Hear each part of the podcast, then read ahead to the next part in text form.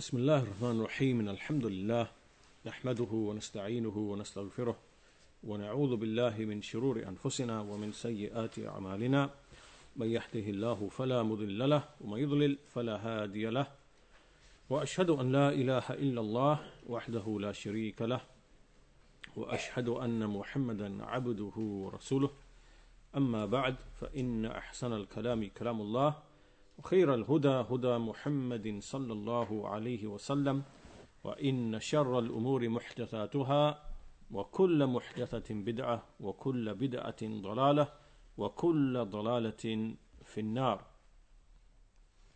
So this is a, a brief reminder inshallah ta'ala regarding Ramadan. There are some benefits regarding Ramadan of fasting and benefits of fasting. So, benefits regarding fasting and benefits of fasting. So, fasting is one of the pillars, the main pillars of Islam. It became obligatory in the second year of the Hijrah. And the Messenger of Allah, sallallahu alaihi wasallam, he fasted a total of nine months. That is nine Ramadans. A total of nine Ramadans. And we see that in the Quran, and likewise the Sunnah, and likewise by way of ijma', its obligation is clearly established. يا أيها الذين آمنوا كتب عليكم الصيام كما كتب على الذين من قبلكم لعلكم تتقون. O you who believe, fasting has been prescribed upon you, just as it was prescribed upon those who came before you.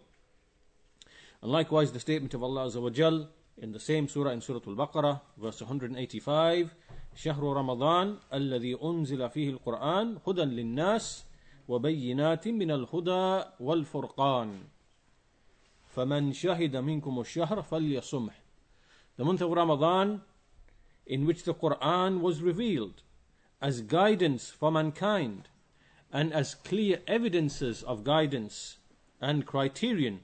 So whoever amongst you witnesses the month, then let him fast it. And likewise the hadith of Abu Hurairah radiallahu anhu, who said that the Messenger of Allah sallallahu alaihi wasallam said, "Buny al-Islam ala al-khams." Islam is built upon five, and from them he mentioned the fasting of Ramadan, Sawm Ramadan. And likewise the hadith of Umar ibn al-Khattab, in which the hadith of Jibril, the famous hadith of Jibril, uh, in which the Messenger of Allah is asked about Al Islam, and he mentions that you witness none has the right to be worshipped except Allah, that Muhammad is the Messenger of Allah, that you establish the prayer, give the zakah, an tasuma Ramadan, and that you fast in Ramadan. And also the hadith of Talha bin Ubaidillah radiallahu anhu, that a Bedouin Arab came to the Messenger of Allah sallallahu and he said, O Messenger of Allah, inform me what has Allah made obligatory upon me of prayer. And so he said, As-salawat al-khams illa an shay'an. The five prayers, unless you want to do something additional voluntarily. And then he said, explain to me or inform me what has Allah made obligatory with respect to fasting. And he said, شهر رمضان إلا أن تطوع شيئا. The month of Ramadan, unless you do something voluntarily. You do something on top of that voluntarily. So then he said, uh, then the Messenger of Allah, he then informed him some other legislations of Islam. And the man then said, والذي أكرمك لا أتطوع شيئا ولا أنقص مما فرض الله علي شيئا He said, by Allah, I am not going to do anything voluntarily. I'm not going to do, I'm not going to add anything of voluntary act of worship. But I will not decrease from anything from what Allah has made obligatory upon me. And then the Messenger of Allah, sallallahu alayhi wasallam, he said, أفلح in sadaq. This man will prosper if he is truthful. أو دخل الجنة in sadaq. Or he will enter paradise if he is truthful. This, if this man is truthful in what he says and he sticks to the obligations, then this man will enter into enter into uh, paradise.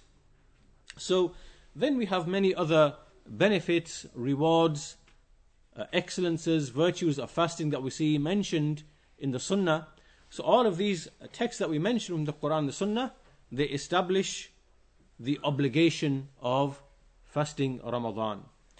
As for the excellences, then these are texts that we are familiar with. We'll mention them here.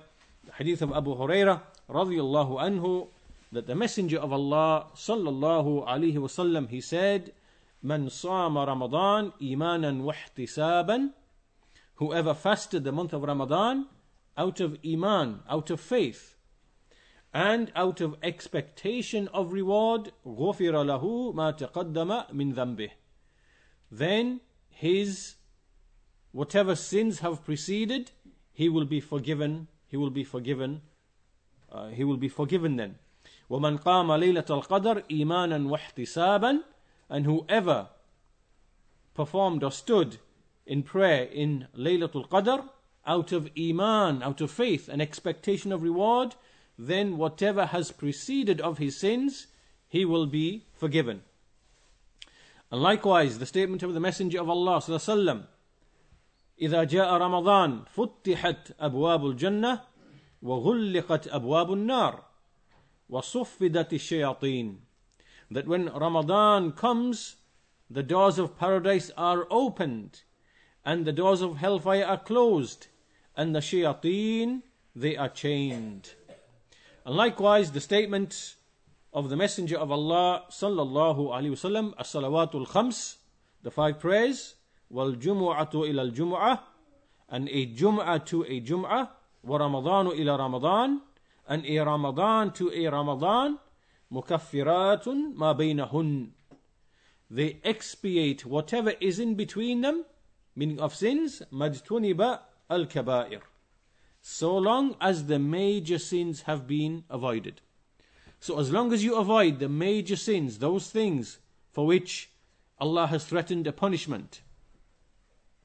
So a major sin is something for which Allah threatens a punishment or he has cursed the one who does that action, or there is a prescribed punishment for that action, or his anger is for, upon the one who does that action, then, as long as a person avoids those types of major sins, then his minor sins will be forgiven.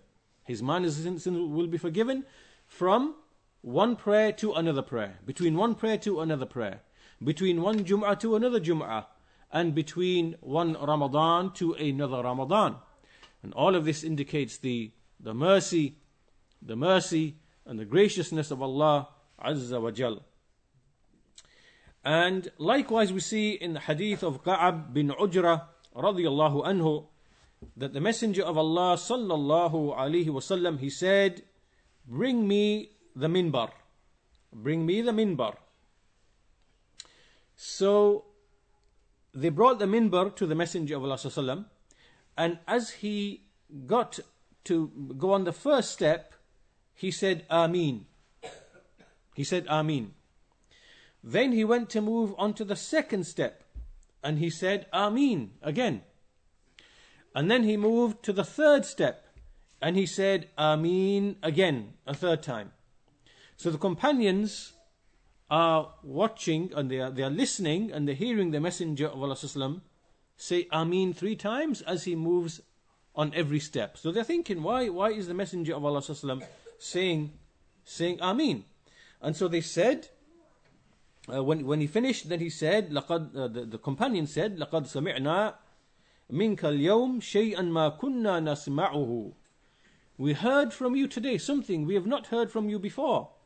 And so the Messenger of Allah sallallahu alaihi wasallam he said, "Inna Jibril arada ali arada li faqal that Jibril came to me and he said, May that person who reaches Ramadan and who is not forgiven. May he be may he be made remote and distant.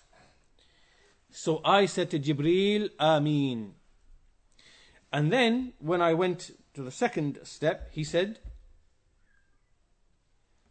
May he who you are mentioned in front of him, meaning you, the messenger, the one whom you are mentioned in front of him, and he does not send the salat upon you. May he be distant. And so the messenger of Allah he said, Ameen. And then he said, when I went to the third step, he then said to me, Jibril said to me, that may he whose parents reach old age and they are not a cause of him entering paradise, meaning that he does not be righteous to them and serve them and thereby enter paradise. May that person, may he be, may he be distant and remote. So I said, Ameen. I said Ameen to these three things. And so the hadith is, is sahih, uh, uh, released by Al Hakim and Albani, rahimahullah ta'ala, said it is sahih. And likewise from Abu Huraira, radiallahu anhu, who said that the Messenger of Allah said that the month of Ramadan has come to you. Shahrun Mubarak, a month which is blessed. Allah has made obligatory upon you its fasting. The doors to, to, to the heaven are opened, and the doors to hellfire are closed. And the, the, the, the marada, meaning the, the stubborn shayateen, the stubborn devils, they are chained. And there is one night which is better than a thousand months. Whoever is prevented from it, meaning its goodness, then indeed he has been prevented. So, likewise, we see from the hadith of Amr bin Murrah al Juhani, who said that a man came to the Messenger of Allah and he said, O Messenger of Allah, do you see that if I bear witness that none has the right to be worshipped except Allah, and that you are the Messenger of Allah, and I pray the five prayers, I give the zakah, and I fast in Ramadan, and I pray in Ramadan, then amongst whom shall I be? Amongst whom shall I be? And the Messenger of Allah he said, Min as-siddiqeen wash-shuhada. Min as-siddiqeen wash-shuhada. The siddiqeen this word Siddiq is a very em- emphatic form, a highly emphatic form of one who is truthful. So there is Sadiq, there is Saduq, and there is Siddiq. Sadiq, one who is truthful, Saduq, who is very truthful, and Siddiq, one who is extremely truthful. But this truthfulness is in terms of intentions, in terms of words, in terms of deeds, meaning everything about the person is truthful. Right? Because sometimes you can have people, they are truthful, they speak truthfully, they don't tell lies by way of speech, but then you see in their actions, in the, the, the, state that they are in, sometimes there can be inconsistency. They are, they're not really truthful in the way that they behave. So, being truthful in every respect, in intention, in word, in deed, this is what it means to be a Siddiq. Siddiq. And this is also the description of Abu Bakr as Siddiq. It is also the description of Maryam alayhi salam, who was a Siddiqah. She was a righteous, upright, truthful woman in intention, word, and deed. So a person who establishes the basic five pillars as we see in this hadith, then this person will be counted amongst the Siddiqeen and the Shuhada. And also we see that Ibn Khuzaymah, rahimahullah, in his Sahih, he brings a chapter heading, uh, chapter regarding the explanation of what the Prophet meant, وسلم, when he said, وَصُفِّدَتْ الشَّيَاطِينَ what did the Messenger mean وسلم, when he said that the devils will be chained? So he said he meant the maradatal jinn minhum. He only meant the stubborn devils amongst them, not all of the devils. So it does not mean that every single devil, every single jinn, every single shaitan is chained up. It means the real stubborn, the stubborn jinns amongst them. And so to the end of what he said. So from all of this we can see that the that the benefits of fasting are tremendous indeed for a person who seeks forgiveness, who seeks mercy from Allah And in order to achieve this, of course, a person must understand the fiqh of fasting. He must understand the rulings uh, the, that pertain to actual fasting and make sure that this ibadah is performed correctly and properly. So to do that for the rest of this lesson, inshallah ta'ala, we are going to take some benefits from Kitabus Siyam, Kitabus Siyam, the chapter on fasting, from Bulughul Maram, Bulughul Maram, the attainment of the objective, a book compiled by Ibn Hajar al-Asqalani, rahimahullah, uh, in which he brings all of the evidences for the various you know, chapters dealing with, you know, the ruling, the ahkam, and so on and so forth. And so this is with the commentary of Sheikh Salih Al-Fawzan, hafidhahullah ta'ala.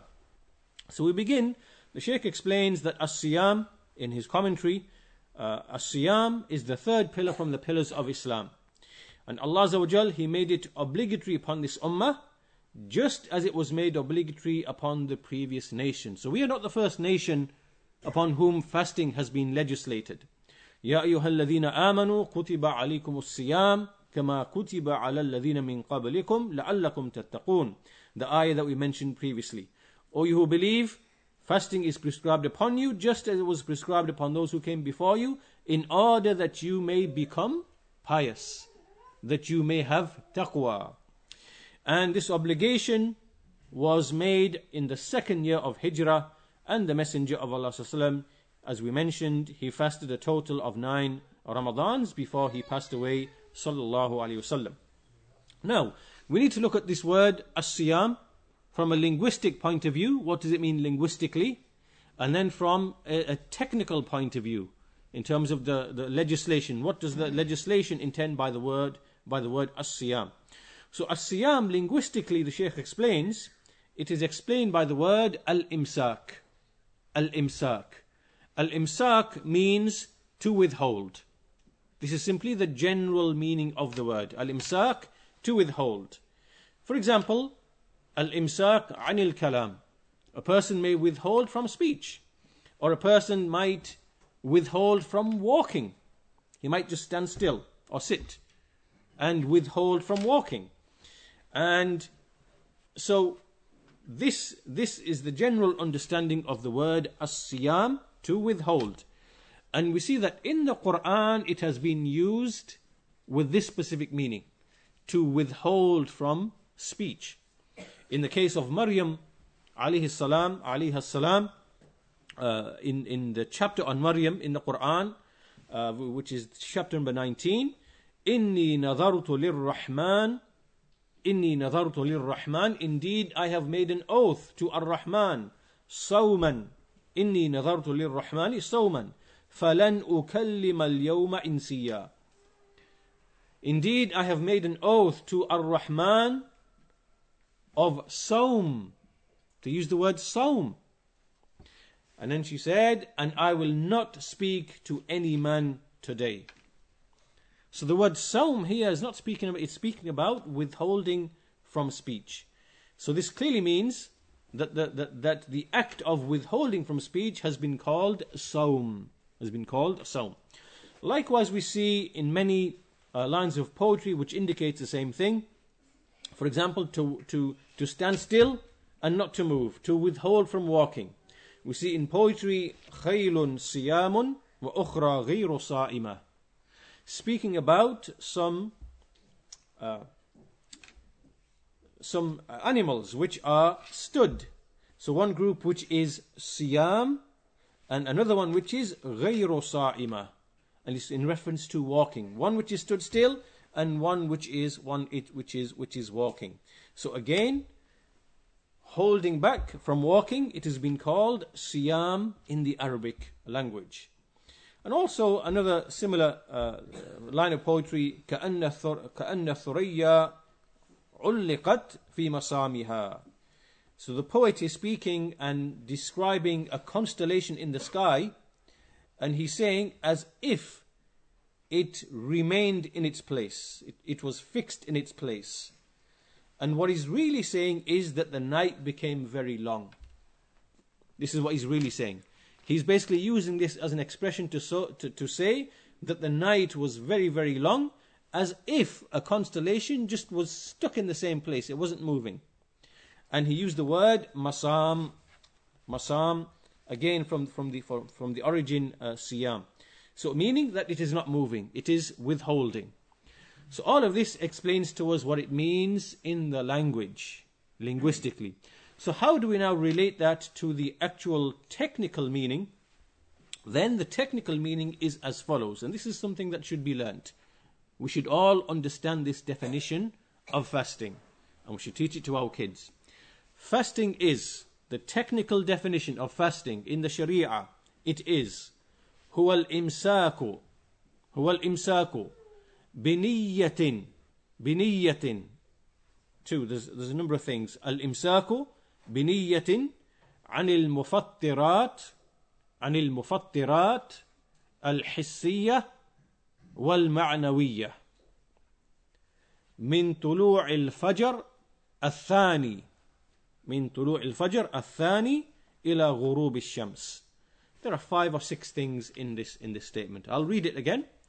هو الإمساك هو الإمساك بنية عن المفطرات الحسية والمعنوية من طلوع الفجر الثاني إلى غروب الشمس.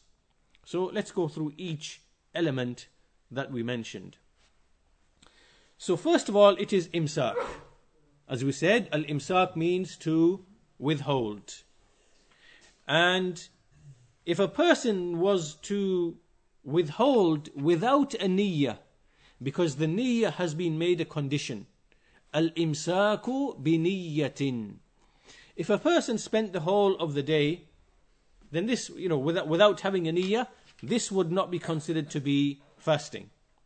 So if you woke up, for example, and then decided not to eat, not to drink, and you know avoid all of those other things, this would not count as a fast for him.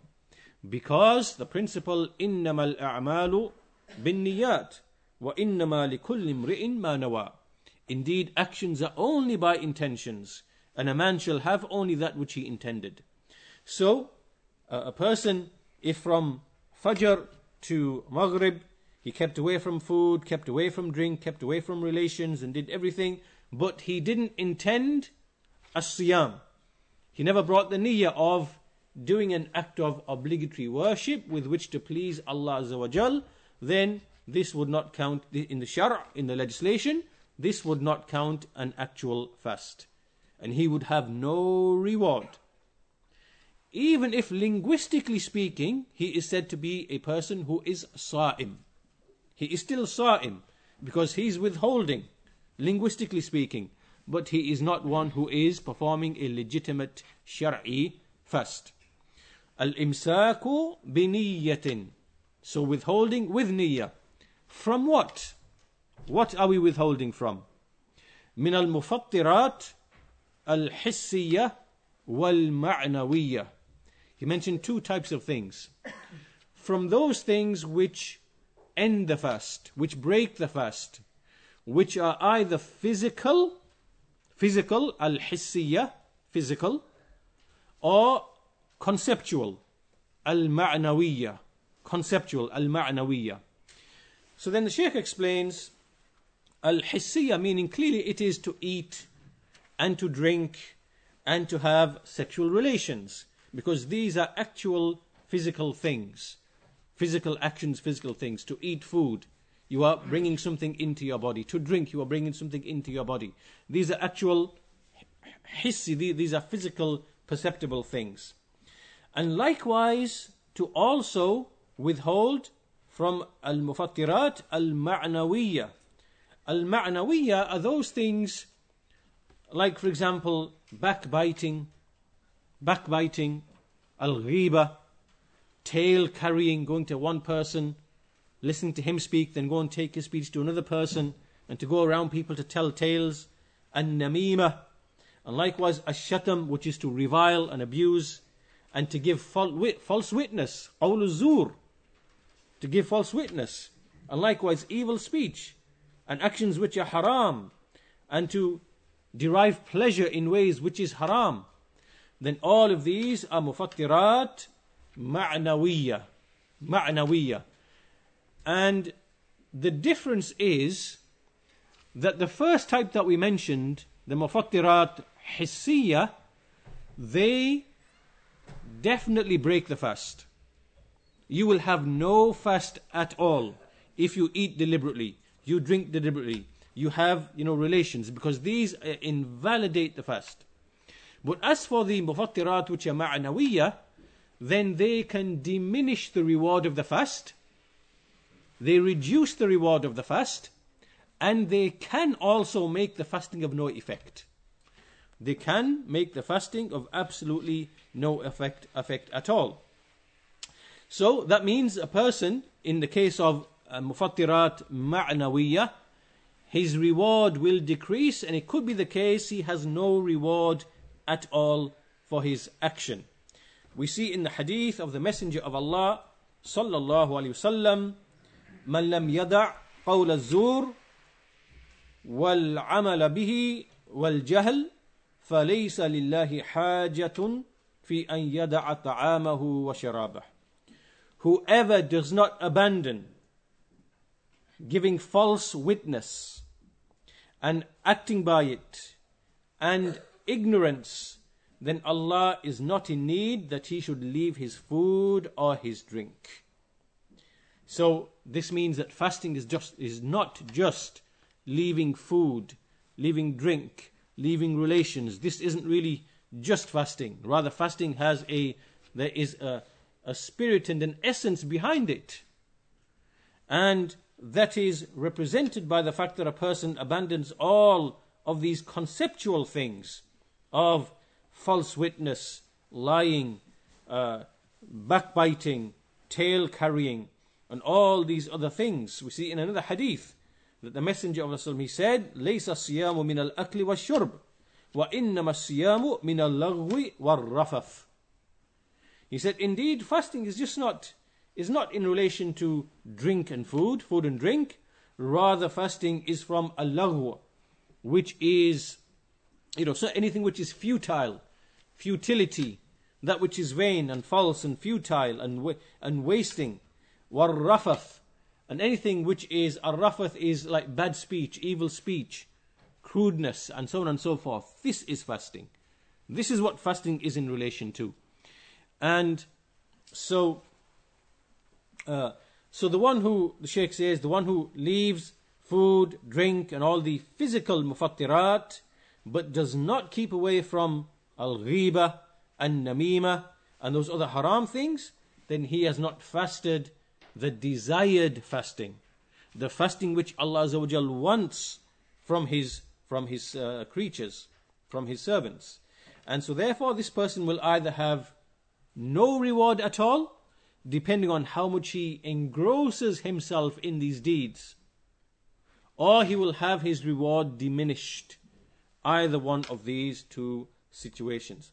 So, th- so this is what is meant al-imsaku biniyatin عن المفطرات الحسية والمعنوية and then it defines the time limit من طلوع الفجر من طلوع الفجر الثاني Athani. So he said, from the second dawn. From the second dawn. And this is because Al Fajr, there are two types of Al Fajr.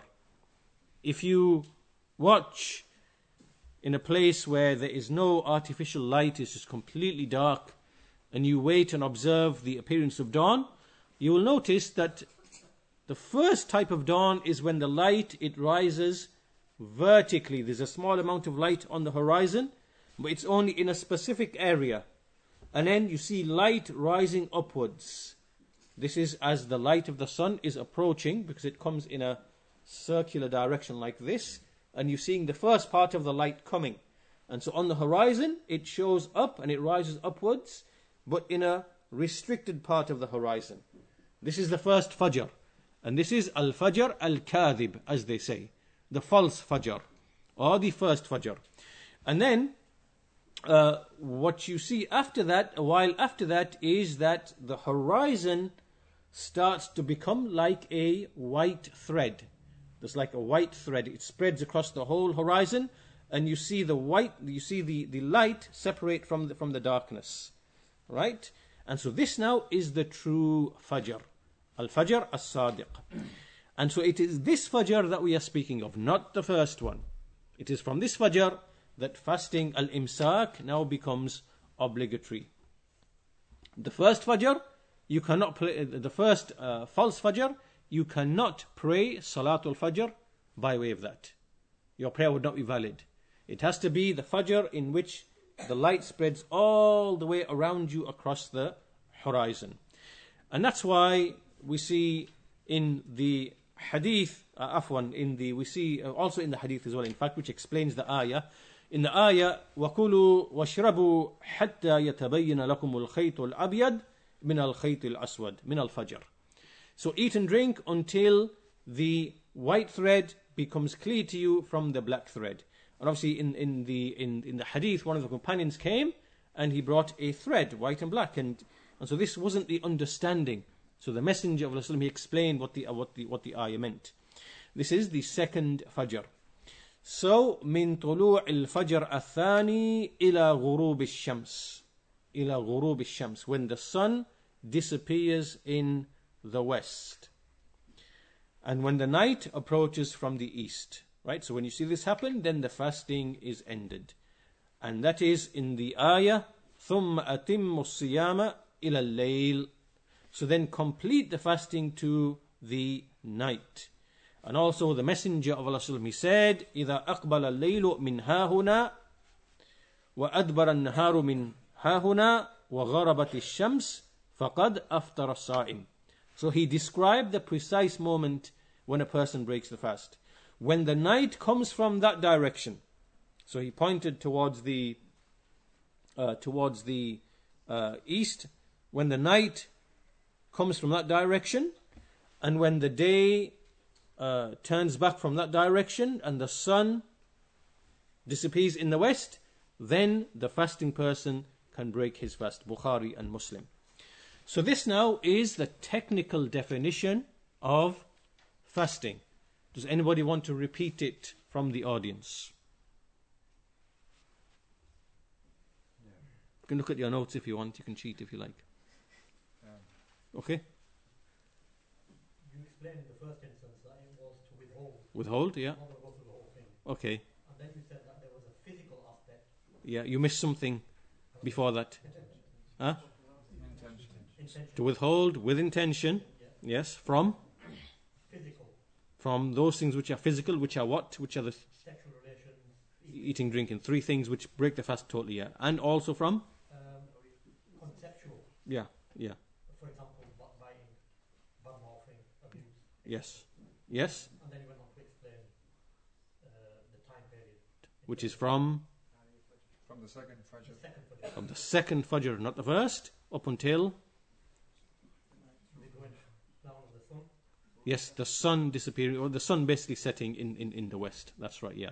So that's a technical definition, easy to learn in Arabic. You know, it's, it's nothing more than seven, eight words, if that.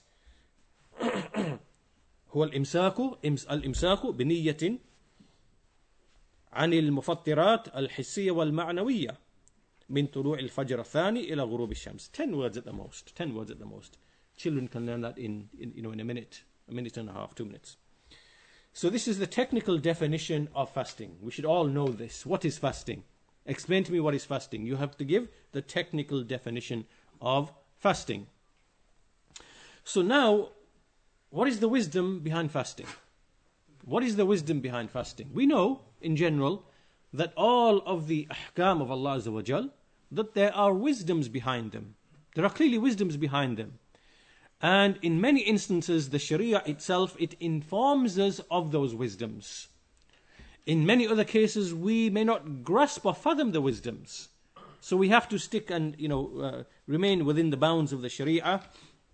And so here we see one which is clearly mentioned in the ayah that we mentioned already a few times. Allah Azza wa Jal, He said, لَعَلَّكُمْ تَتَّقُونَ لَعَلَّكُمْ تَتَّقُونَ In order that you may become pious, have taqwa. So why is this? It is because fasting, what it does, is that it prevents from a person's soul from pursuing lusts and desires. And the desires are of, you know, a person, if you look at a human being, you see that there are certain instincts which have been put in a human being. The instinct of food, which is very strong, the instinct of drink, which is very strong. This is obviously for, for survival. You need, you need these things. Instinctually, you, you are drawn to these things. And likewise, uh, relations by which you procreate. All of these are instinctive. It's instinctive. It's been put there because of your survival. If you didn't have these very strong instincts, then you wouldn't be able to able to uh, survive.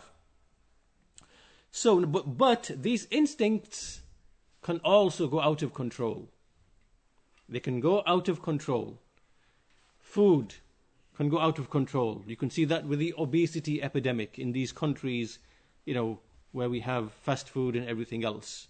People get hooked on food. Likewise, in terms of sexual relations, you see that people are exploited by being encouraged to follow their desires. And, you know, likewise with drink. So, so these instincts that we have, on the one hand, they keep us alive, and on the other hand, they can lead us astray, and they can become harmful to us, and they can also form the basis of exploitation by other people, because this is how people exploit others. They know that people have instincts of food, of drink, of pleasure, and so they, they exploit those base desires and you know build businesses and whatever else models around the exploitation of base human desires. And this is how these societies generally tend to work. This is this is how they work. So these affairs they lead a soul to at to oppression, to transgression, to ghafla, to becoming heedless of Allah Azza to become heedless of the hereafter.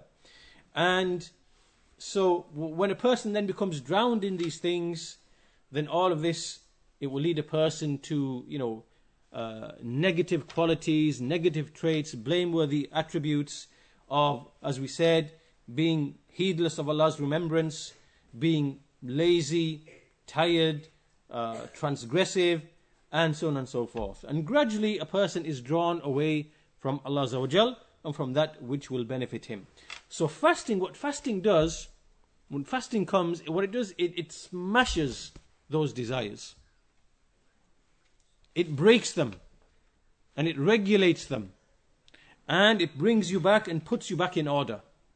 And because you are not having food, because with, as you know, the Sheikh explains, that shaitan he flows in, you know, he flows in the blood of the son of Adam. He actually flows in, in you know, in, in, in the veins, like, like blood flows in the veins. And so what fasting does, when a person fasts, and then you see that there's no food entering his body, there's no drink entering his body, there's no shahawat that he's following. So the body now is devoid of those things which allow the shaitan to flow in, in him like the flow of blood. Right? It's as if the medium, the medium or the, the fluid in which or upon which the shayateen they flow, it is removed for, from them. It is removed from them. And so therefore the shaitan cannot enter and you know exploit that individual in a way that he can when he is eating and drinking and sleeping and, and whatever else and pursuing his pleasures and whatever else. So it basically it it um, it breaks his desires. Uh, it makes his heart to be soft, and all of this leads a person to at-taqwa. At-taqwa, لَعَلَّكُمْ تَتَّقُونَ so as-siyam, it is something that allows a person to earn, to become pious, to be righteous, and to be humble in front of Allah Azza So this is what is mentioned in the ayah as the main wisdom. But there are also many other wisdoms as well, many other wisdoms as well.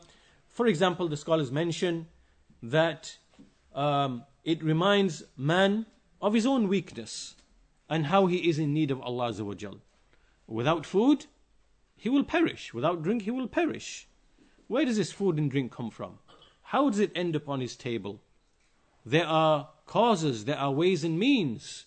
The sun, the clouds, the rain, the soil, the plants, the animals, all of these are interconnected. How did all of this come about?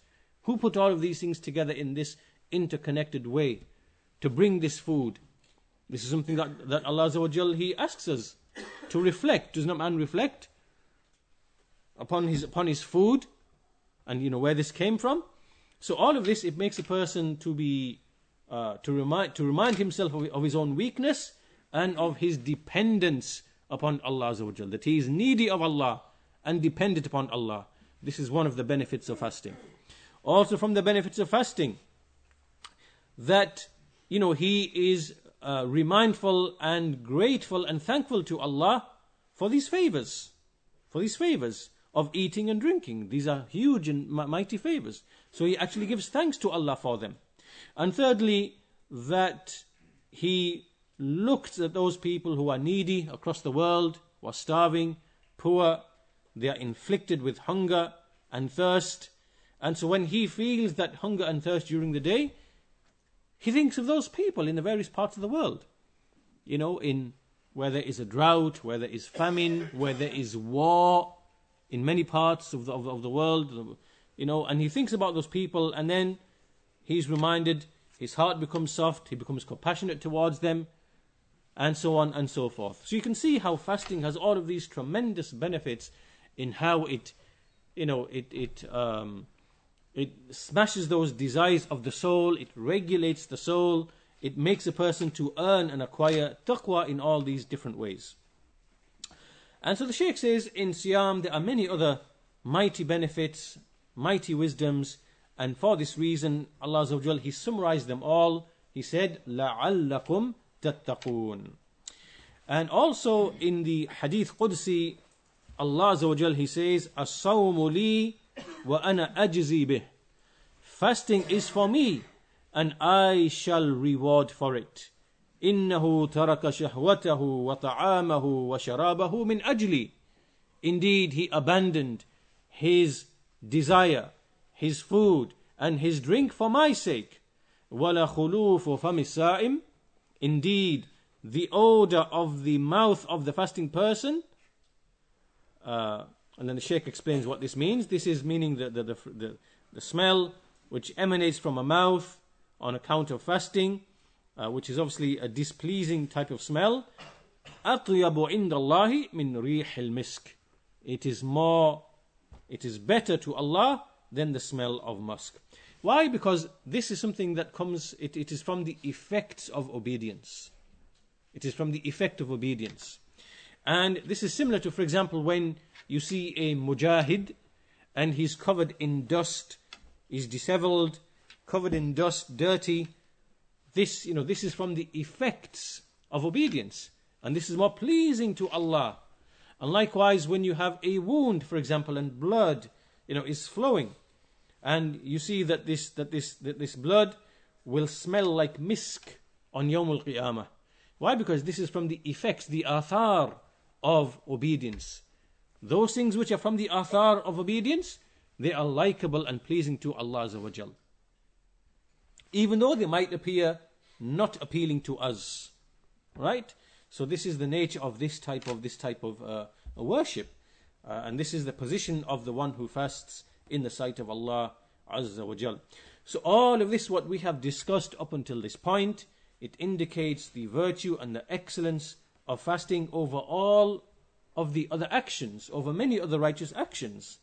And it is a mighty act of worship. For this reason, many of the righteous people from the Salaf and the righteous people we see that they used to fast abundantly, regularly, routinely, besides from the obligatory fasts, because they used to love fasting and they wanted to seek nearness to Allah by way of fasting. And the Prophet he used to frequently fast. He used to fast so much frequently that it would be said maybe he, he will not stop fasting. But at other times he would not fast. Again, to teach his ummah that this voluntary fasting, so it doesn't, it doesn't be seen as being obligatory, such that the people would say maybe he will not fast at all. And, and likewise, the righteous people from the Sahaba and other than them, they used to frequently fast out of seeking nearness to Allah Azza wa Jal. So we established then the obligation we established the benefits, we established the definition of fasting, we established the wisdoms of fasting. So now here we start with the first hadith in the chapter, and the first hadith from Abi Huraira radiallahu anhu. This is in Bulugh Maram, the first hadith. And in this chapter, قال رسول الله in this hadith, قال رسول الله صلى الله عليه وسلم لا تقدموا رمضان بصوم يوم أو يومين إلا رجل كان يصوم صوما فليصمه متفق عليه Bukhari and Muslim So the first hadith from Abu Huraira radiallahu anhu that the messenger of Allah he said do not precede Ramadan by a day of fasting or two days of fasting unless it is a man who actually has a fast already then let him fast it what does this mean what is what is this hadith referring to this hadith is a prohibition from the messenger of Allah that a person start Ramadan by deliberately fasting a day or two before, treating it as if it is part and parcel of Ramadan. And it is as if this person, his thought behind this is saying, Well, I want to have some extra reward and extra goodness. So, what I'm going to do is fast a day before or two days before Ramadan and add it to my Ramadan. Uh, this is the way of thinking. And so, this is prohibited by the Messenger of Allah sallallahu alaihi wasallam. Why? Because this now is adding something extra to the deen of Allah azza This is bid'ah. This is an innovation in the religion. And we cannot take our, our sentiments, our desire for goodness, for extra reward, and then start to add things to the religion.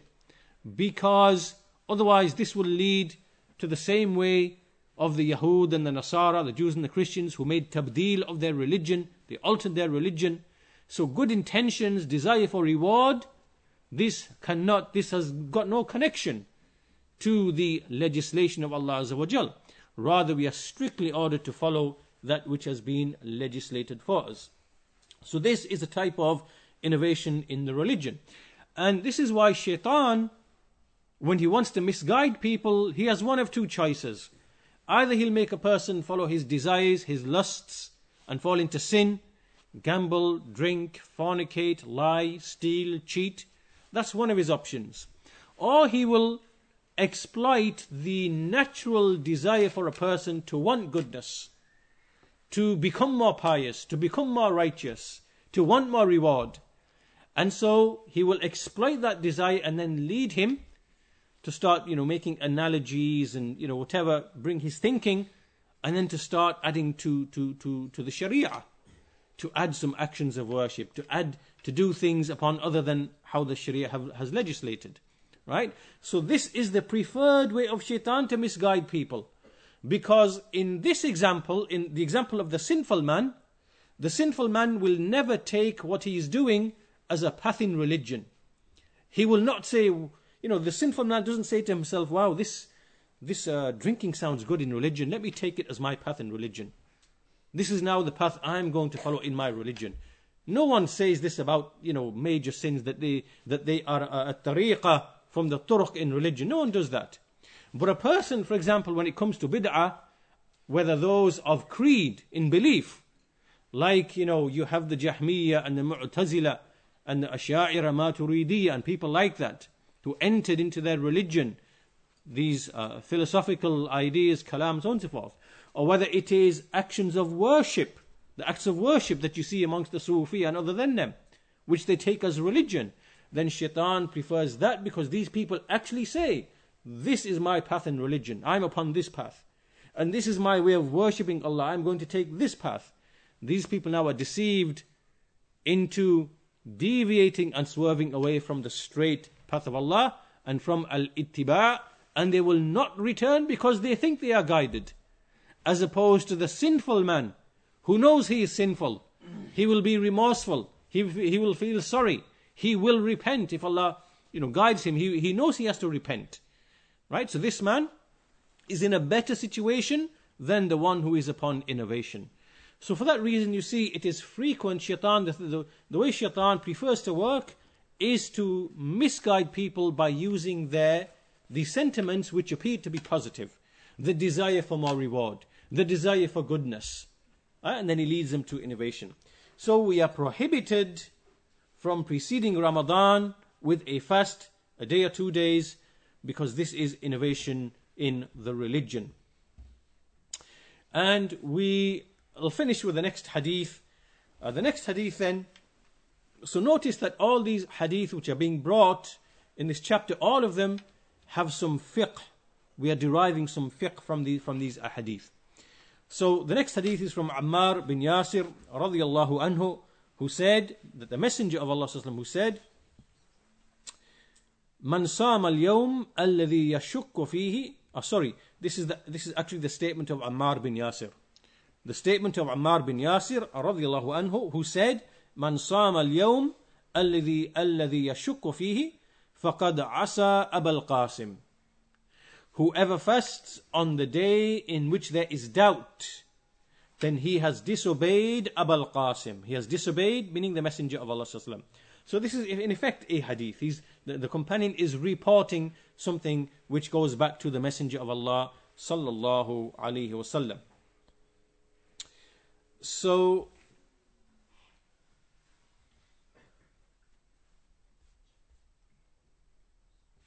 so regarding this uh, regarding this uh, hadith in fact we've got one thing that we forgot to mention uh, which is to do with the niyyah and also the fasting. So there's a clarification.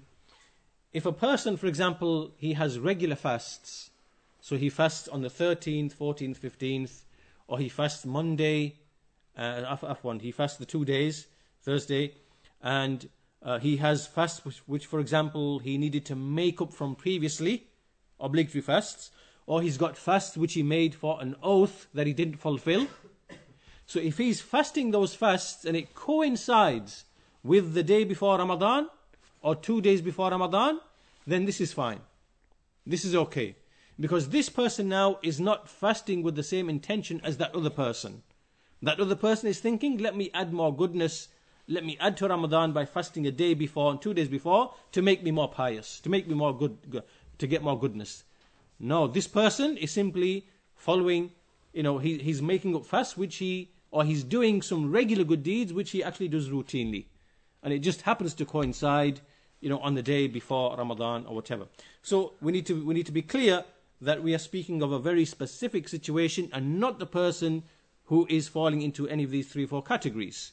One who routinely fasts, one who's making up obligatory fasts, one who is making up a fasting for an oath that hasn't been fulfilled, and so on. So coming then to this particular hadith, uh, the second hadith, which is the one who fasts on the day of doubt then he has disobeyed Abul Qasim. What does this mean, the day of doubt? The day of doubt, this is when we do not know whether the new moon has been sighted or not because of cloud cover. Because it is cloudy, we are not able to see the, the, the, you know, the, the, the new crescent, and we are unsure. And so this is what is called Yom Shak, the day of doubt. So now if a person comes along and he says, well, it's doubtful. So just to be on the safe side, let me fast. Just to be on the safe side in case it is Ramadan. This has also been prohibited. We are prohibited from acting upon doubt. And as we shall see in the hadith that follow, or in the hadith that follow, it speaks about how do we know when to start fasting. We start fasting when we actually physically see the crescent. This is because the rulings of the Sharia are built upon what? Certainty. All the rulings of the Sharia are built upon certainty. They cannot be built upon doubt. Hence, what this person does by saying, well, because we can't see the moon and it could be Ramadan, then let me just fast to be, you know, from the angle of just being sure. This is also prohibited. And shak is when you are confused between two things, you don't know which one is right. In Arabic, this is shak. This is shak. And dhan, dhan is when there are two things, but one is probably slightly more likely than the other. This is called dhan. Dhan. This is when you have a basis for choosing one over the other. Whereas shak is two things, you don't know which one, this one or the other. It's like, you know, hesitation and doubt. So, this has been prohibited. And in the hadith, it mentioned Abul Qasim, the one who does this has disobeyed Abul Qasim. Abul Qasim is the kunya of the Messenger of Allah sallam, and Al Qasim, this was his oldest uh, child, the oldest the, the son, who was born of Khadija radiallahu anha And this son, he passed away in Makkah, and for that reason, the Messenger of Allah sallam, he was called Abul Qasim. Abul Qasim. The next hadith, we'll finish with this hadith from Ibn Umar, who said, radiallahu anhuma, I heard the Messenger of Allah say, إِذَا رَأَيْتُمُوهُ فَصُومُوا وَإِذَا رَأَيْتُمُوهُ فَأَفْطِرُوا فَإِنْ غُمَّ عَلَيْكُمْ فَقْدُوا فَقْدُرُوا لَهُ Bukhari and Muslim. When you see, then fast. When you see it, meaning the crescent fast. When you see it, then break the fast, meaning at the end of the month. And if it is cloudy over you, then determine it. Determine it. In another hadith in Muslim, if it is cloudy over you, then estimate 30 days for it, meaning 30 days of the previous month. And in Bukhari, فَأَقْمِلُ الْعِدَّةِ ثَلَاثِينَ Then complete the 30 days of the previous month. And also from in another hadith, فَأَكْمِلُوا عِدَّةَ شَعْبَانَ ثَلَاثِينَ Make 30 days of Sha'ban. So, and also the hadith from Ibn Umar, uh, the people began to look for the moon, the crescent, and I informed the Messenger of Allah, I indeed I saw it. So then he fasted and he ordered the people to fast. So all of this now brings us to the issue that we raised in the previous uh, uh, uh hadith about the ahkam are based upon certainty. The Messenger of Allah has told us that we fast when we physically see the crescent. And if we do not, then we complete the days to 30, you know, to, to, to 30 days of the previous month, the month of Sha'ban. And so this explains the reason why we are not allowed to fast on the day of shak, on the day of doubt. Because the rulings of the Sharia are not based upon doubt. They are based upon certainty. Also, what this hadith indicates, uh, the hadith that we mentioned, and the next hadith as well, that uh, and a Bedouin Arab came to the Messenger of Allah and he said, Indeed, I saw the Hilal. A Bedouin Arab, one man. And he said to him, Do you testify that none has a right to be worshipped except Allah? He said, Yes. He said, Do you testify that Muhammad is Messenger of Allah? He said, Yes. So then the Messenger of Allah he announced, he ordered that it be announced to the people by Bilal that they should fast from tomorrow. So what does this hadith tell us? There are a number of things from this hadith. First of all, that the only one person's testimony is is needed in order for the Muslims to fast. One man's testimony, and also we shall see also a woman is included within that as well. Uh, that that fasting can begin by testimony of a single person, and also that it should be announced. It should be announced and also, people are encouraged to go out and to seek the new moon. A person shouldn't say, well, somebody else will do it, I will just sit at home. Rather, people are encouraged to go out and to seek the new moon. So, all of these are taken from, from this hadith. The Shaykh also says that it is not a condition that there be a large number, and it is only one, whether it is a man or a woman. A man or a woman. And this, as, as a side point, this shows the, the, the, the, false claim of those who say that you know a woman's testimony, like they refer to the ayah in the Quran regarding the writing of you know loans and debts and contracts, and then they claim that a woman's testimony in a court of law is only half of man's. This is kadhib, this is a lie, because that ayah is not speaking about a court of law, as Ibn al-Qayyim explains in, in, in his book, Turuqul Hukmiyya and others as well. This is speaking about when a man, He's just looking away to safeguard a contract that he's making with somebody else. He wants witnesses. So for him to safeguard his private interests, he can bring, you know, uh, two men to witness, if not a man to women. And if one of them errs, the other one can remind her. Because women, they, you know, undergo certain states and conditions. They have, you know, they are pregnant, they have postnatal, they have, mm, you know, uh, you know, certain situations where maybe they forget things. And so if a man wants to protect his private interests by asking for two women, then he can do so. This has got nothing to do with actually in a court of law. That's something separate.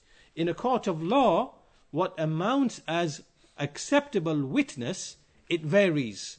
Sometimes it can be four witnesses. The Sharia requires four witnesses in some cases. Other times it requires three. Other times it requires two. Other times one will be sufficient. Right? Because what is what what what the judge is trying to determine is what amounts to an actual evidence by which something is firmly established. And so the Sharia in different scenarios requires different levels and thresholds of evidence. Right? So that's got nothing to do, this has got nothing to do with being in a court of law. So here we see uh, is another example of when a woman can come and give testimony that she saw the hilal. And the Muslims will fast on the basis of that testimony.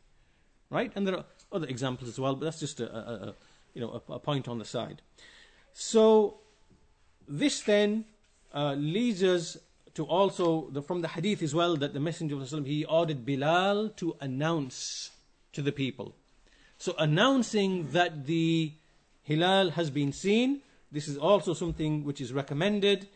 Uh, there are many ways that used to be used. Nowadays, clearly we can use you know technology and you know transmission, the means of communication.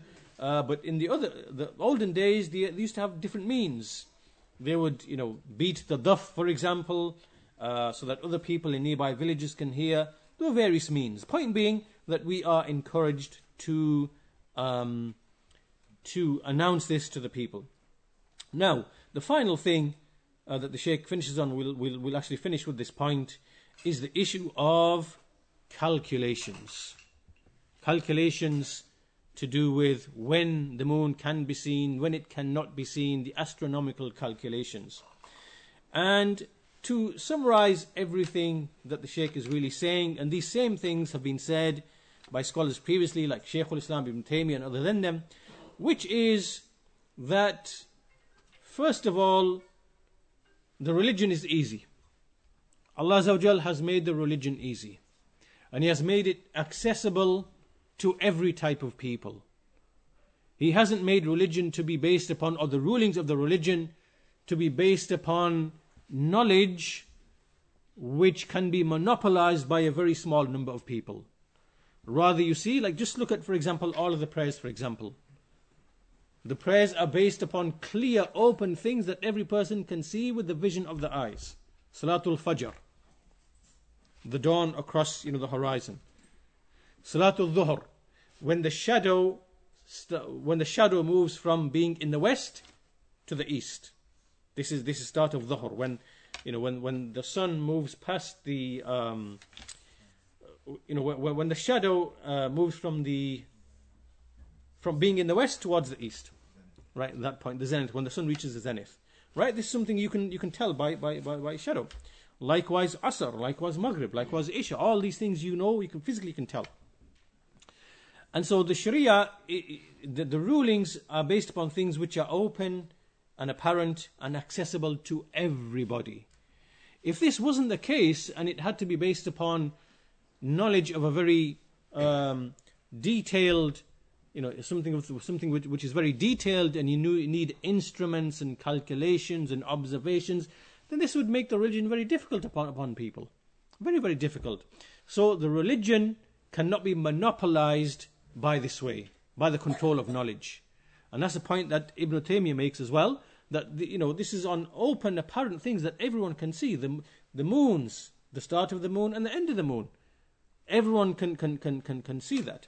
So, Sheikh says these people who come along, you know, we know that worship is based upon apparent things. These people who come along and um, we see that Allah Azza wa Jal has said, وَمَا جَعَلَ عَلَيْكُمْ فِي الدِّينِ مِنْ حَرَجٍ Allah has not made any difficult upon for you in the religion. And so these people, he says, they come along every year, we see them, conferences, seminars, and they use this issue of seeing the moon. Well, let's unite the ummah around the issue of seeing the moon, as if there aren't other things that are more important to unite the ummah upon, such as, for example, Tawheed. Right? You have grave worshippers in more, almost every country in the Muslim uh, nation. Every country you go, with the exception of maybe a few, you, you have people who worship graves and call upon the dead and, you know, seek rescue from them. And they want to unite the people on what? Something the Sharia has prohibited anyway. Right? So this so the Sheikh is, is speaking here about these people who every year you see them doing the same thing, uh, wasting people's time, uh, you know, and uh, rather than focusing upon correcting the aqidah, you see them focusing upon these trivialities and opposing the sunnah in that as well. So, uh, this is the point that the Sheikh really finishes with, and we'll finish at this point uh, because we have come to the end of our time. So, these were just the opening hadith. The chapter obviously continues and goes on to mention many of the other of the rulings of of, uh, of fasting. So I recommend that you go back to this, this work. This work is available in English as well, Bulughul Maram, and just to read the ahadith on fasting. They are very simple. They are very easy to extract, you know, the, the actual rulings. Um, and um, with further elaboration, you can refer to the explanations. But just to familiarize yourself with these with these actual texts. So with that, we'll conclude our lesson there today. Walhamdulillahi Rabbil Alameen. Wa sallallahu ala Muhammad wa ala alihi wa sahbihi ajma'in.